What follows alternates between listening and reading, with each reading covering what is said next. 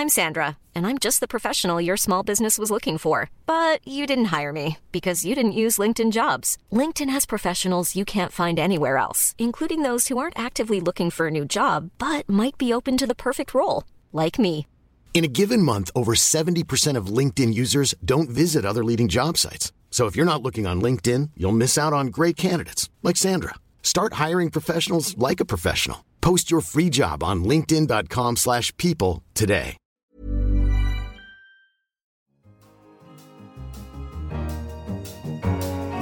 In London, this is The Economist. I'm Christopher Lockwood, by day the Europe editor, but temporarily entrusted with the keys to the radio kitchen to bring you Tasting Menu, our weekly highlights programme. And on today's menu, in the world ahead, we get a taste for the future of food. Just watch out for the legs. There's a new superhero in town in Money Talks, and from the print edition, Britain divides over whose face should grace the new £50 note. But we start, as is only right, with our cover story. Politicians in most rich countries dream of rising incomes, low public debt, an affordable welfare state, and broad political consensus. But in one country, this dream is a proud reality. Behold Australia. Its economy is arguably the most successful in the rich world.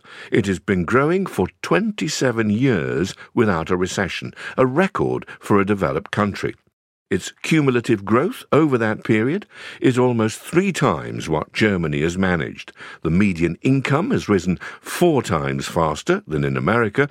Public debt, at 41% of GDP, is less than half Britain's. So, what's their secret? Australia is blessed with lots of iron ore and natural gas and is relatively close to China, which hoovers up such things.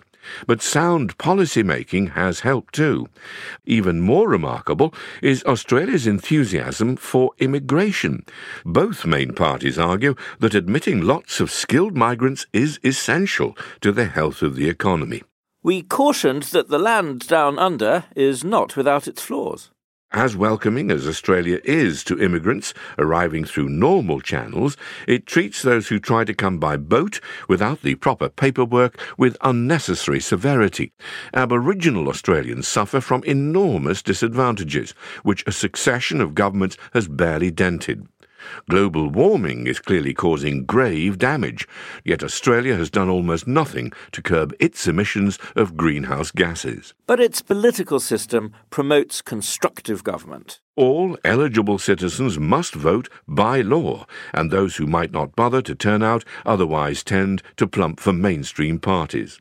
There is no need to rally supporters to the polls by pandering to their prejudices. Since everyone has to show up, politicians focus instead on winning over the wavering middle. Unlike in America and much of Europe. The irony is that just as the benefits of this setup are becoming so obvious, Australians appear to be growing disenchanted with it. The rest of the world could learn a lot from Australia, and Australians could do with a refresher course too. To find out how the rest of the world can learn to play by Aussie rules, read the special report in this week's Economist. And if you haven't already, subscribe. Go to economist.com slash radio offer to get 12 issues for just $12 or £12. What does it mean to be educated? Our latest guest on the Economist Ask podcast was Tara Westover, author of the best selling memoir Educated. Raised on an isolated Idaho farm by parents with apocalyptic beliefs, she didn't go to school until she was 17, but now holds a PhD in intellectual history. She told us why she chose to leave her old life behind. When I was around eight years old, my brother Tyler played me some opera music. It was the first time I'd ever heard it. And the second that I heard an aria, I just understood that that style of singing was not something that you just knew how to do naturally. You had to go somewhere and learn that. And I understood the university as being that place. And so I don't think it's a stretch to say that I taught myself algebra because I love to sing. My love of music took me to Brigham Young University. That's where I discovered history. That's where I discovered philosophy. That would take me to Cambridge. When I was at Cambridge, I would discover language. I would eventually write this book. And all of that, I think, sprang, strangely enough, from just a love of song. And that's nowhere near where I ended up. Well, what could mainstream schools learn from Tara's unorthodox education? Listen to The Economist Asks on your podcast app. It's published every Thursday. Two billion people around the world regularly eat insects. They are in many ways the ideal foodstuff. They're high in protein, cheap to rear, plentiful in type and number, and relatively kind to the environment. As the global population continues to grow, the rest of us might need to come around to the idea of a bowl full of bugs. In the latest episode of our future gazing series, The World Ahead, Hal Hodson and Tom Standage went down to Lao Cafe in London for a taste of the future. Mmm, this is really good. Because this, um, so I've got this sort of salad here, and it's got spring onion, bit of chili, um, Yeah. a bit of red onion, Yeah. and then it's got these bugs and peanuts, and so you've got this lovely mixture of um, of crunchiness, and then the uh, the freshness and the spiciness of the chili. It's uh, it's a really good combination. I'm guessing, I haven't tried yours yet, Tom, but I'm guessing mine is a little bit heavier. Mine has a kind of meatier, umami kind of a taste. But with the spicy and the soy, and there's an insect leg, which is fine. So normally Just we eat normal. that one It's like a with fish rice. You- we eat that with rice. The, the legs, Everything. everything. Okay. Yeah. Oh, normally this would have some rice. yes. Oh, I see, okay. And you can hear more about the future of food in The World Ahead, with more episodes coming soon. The reality is, however, that many societies are not giving up on fresh meat anytime soon. A piece in this week's business section of the paper turned to China, where tech giants are moving into a new field. The sleek offices of NetEase in Hangzhou seem an unlikely place to find a farmer. Yet the video gaming company also runs a pig rearing division. Ni Jinda launched Wei Yang, its swine affiliate, almost a decade ago. Mr. Ni oversees the rearing and slaughter of 20,000 organic free range hogs a year, with the aid of tracking sensors, big data analysis, and soothing music. A second farm to open in December will raise another 150,000. Technology is revolutionizing what has long been a family business in China. JD.com, an e commerce firm that is an investor in Weiyang, raises and sells jogging chickens that each take 1 million steps before the chop, making the meat more succulent than that of sedentary fowl. In June, the cloud computing arm of Alibaba, an internet company based in Hangzhou, unveiled an agricultural brain that helps farmers monitor pigs in real time through visual and voice recognition, powered by artificial intelligence. And now international firms want to get their snouts into the trough too. DSM, a Dutch supplier of feed, has launched an app through which Chinese farmers and suppliers can place orders, track inventories, and monitor feed quantities, as well as check pork prices. The app will eventually offer live streaming and facial recognition tools, which could detect the features of a porker's face and identify its genetic makeup.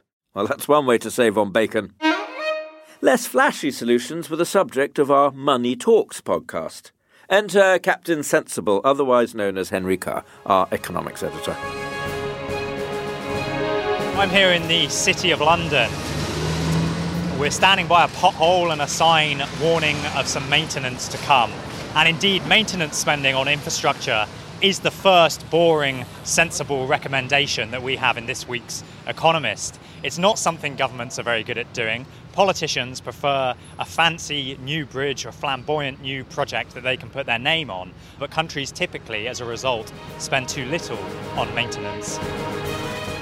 Listen to Money Talks for Captain Sensible's mundane solutions for dramatic economic gains. This week's Science and Technology section revived an old dilemma the trolley problem. A trolley, or a train, is speeding down a track towards a junction. Some moustache twirling evildoer has tied five people to the track ahead and another person to the branch line. You are standing next to a lever that controls the junction. Do nothing, and the five people will be killed. Pull the lever, and only one person dies. What is the ethical course of action? This quandary used to only concern the world's small population of professional ethicists. But with the advent of self driving cars, this kind of decision making becomes a matter of life and death. To solve it, a team of psychologists and computer scientists at the Massachusetts Institute of Technology created the moral machine. In the end, it gathered nearly 40 million decisions made by people from 233 countries, territories, or statelets. The strongest preferences were for saving human lives over animal ones, preferring to save many rather than few, and prioritising children over the old. There were weaker preferences for saving women over men, pedestrians over passengers in the car, and for taking action rather than doing nothing. And for the international traveller, there's a complicating factor. Preferences differed between countries. The preference for saving women, for instance, was stronger in places with higher levels of gender equality. Self driving cars, it seems, may need the ability to download new moralities when they cross national borders. And finally, in this week's Britain section, the Bank of England found itself under fire over an apparently impossible decision of its own who to put on the new £50 note. Does it really matter?